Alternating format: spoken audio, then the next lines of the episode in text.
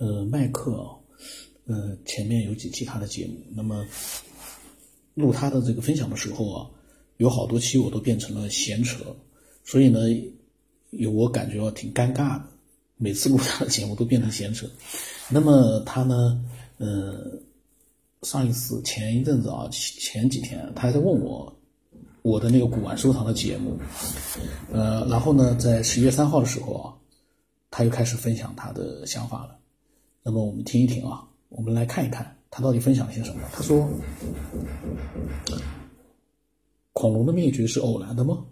恐龙时代物质丰富，植物、动物繁荣昌盛，但却不能成为智慧生物。那么巧，一颗石头砸中了地球，一切重新开始。”那么巧，他说你信吗？他说地球是一个实验场，是神，是更高的智慧生命的实验场。在他们自己的星球上，恐龙这类动物也许没有那么大体型，植物也没有那么大。在地球上呢，引力变化、物种转移、适应时基因突变，这不是神，不是智慧生命想看到的。于是，一切重新设计实验。他说也不应该叫实验，应该是更准确的计划中，物种转移被重新的编织，产生了智慧生命，物种更加多样。如果是被准确设计的，那智慧差异不知道要差多少个等级。但这与人对蚂蚁不同。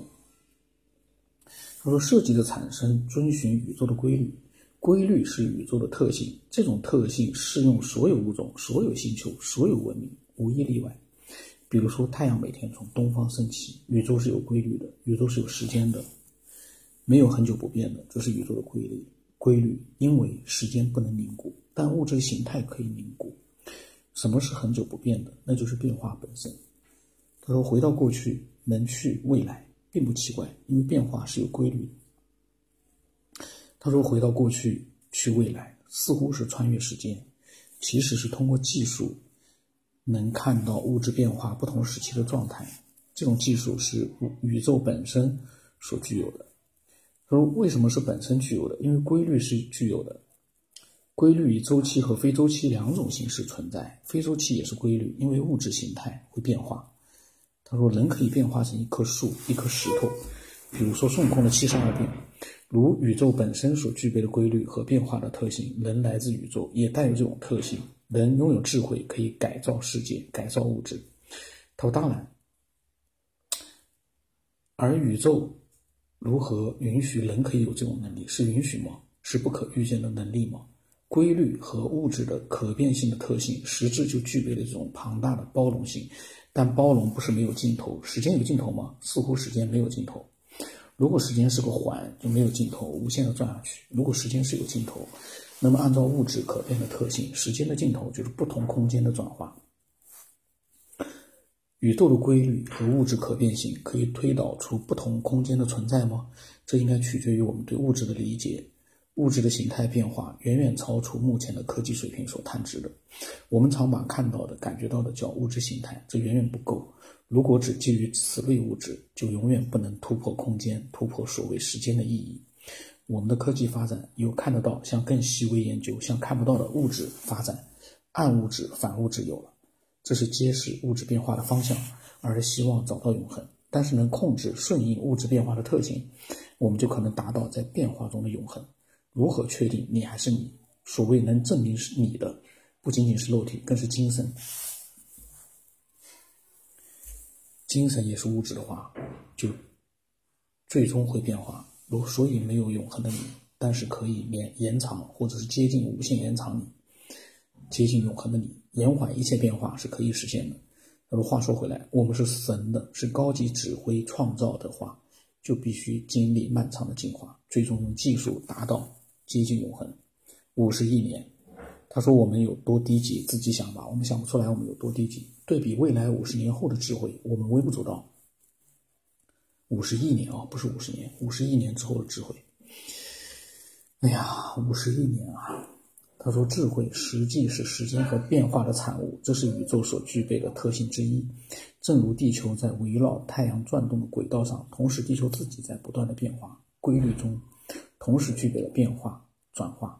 他说，然后又这一阵呃发完了之后呢，过了几天啊，十一月十一号光棍节，他又开始闲扯了。他说前两天听了你录的我的专辑，对于惯性的事，他说他没有表达清楚，那就再说点想法。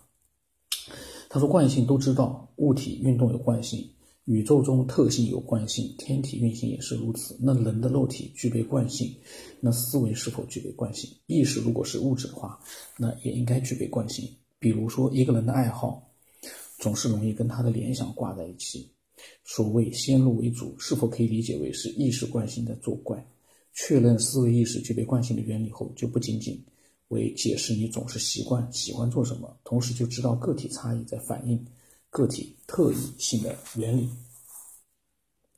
他说惯性我们都知道是难以抗拒的，因为是自然属性。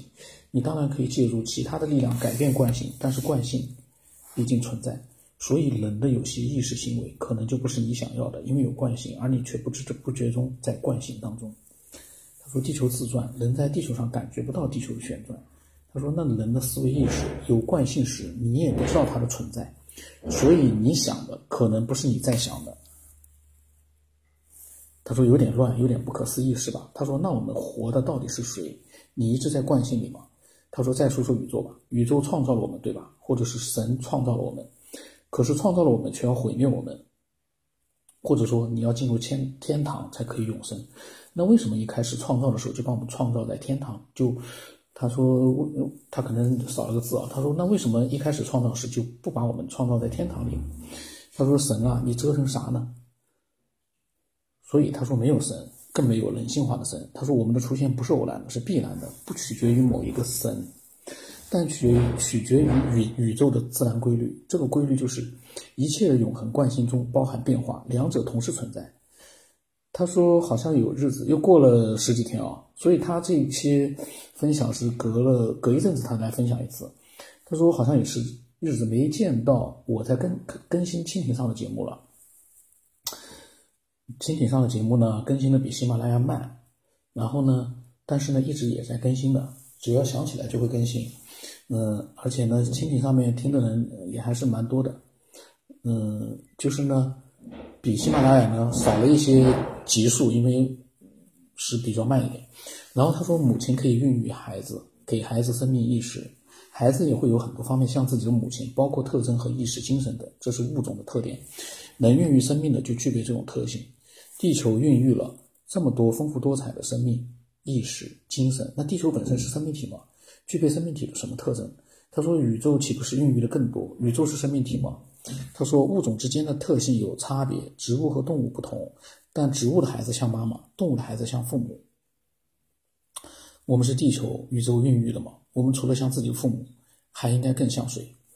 呃，他提出了很多问题，也提出了很多他的一个想法啊，都呢，呃，都是他自己反正想到了什么，他就发文字发过来。他的这些文字，到时候我就一次性的把它放到那个公众号里去吧。嗯。因为什么呢？因为内容，呃，就是说他想到哪里说到哪里，呃，我呢一时之间反而不知道该怎么闲扯了。我发现他啊，找到了对抗我闲扯的那样的一个呃地方，就说他讲了那么多，我突然发现自己我也不知道该扯些什么了。嗯，包括他所讲的就是惯性，包括生命的一个。出现，他觉得，嗯，宇宙啊，还有神啊，各种各样之间的一些，他提了很多的问题和他的想法。我个人觉得啊。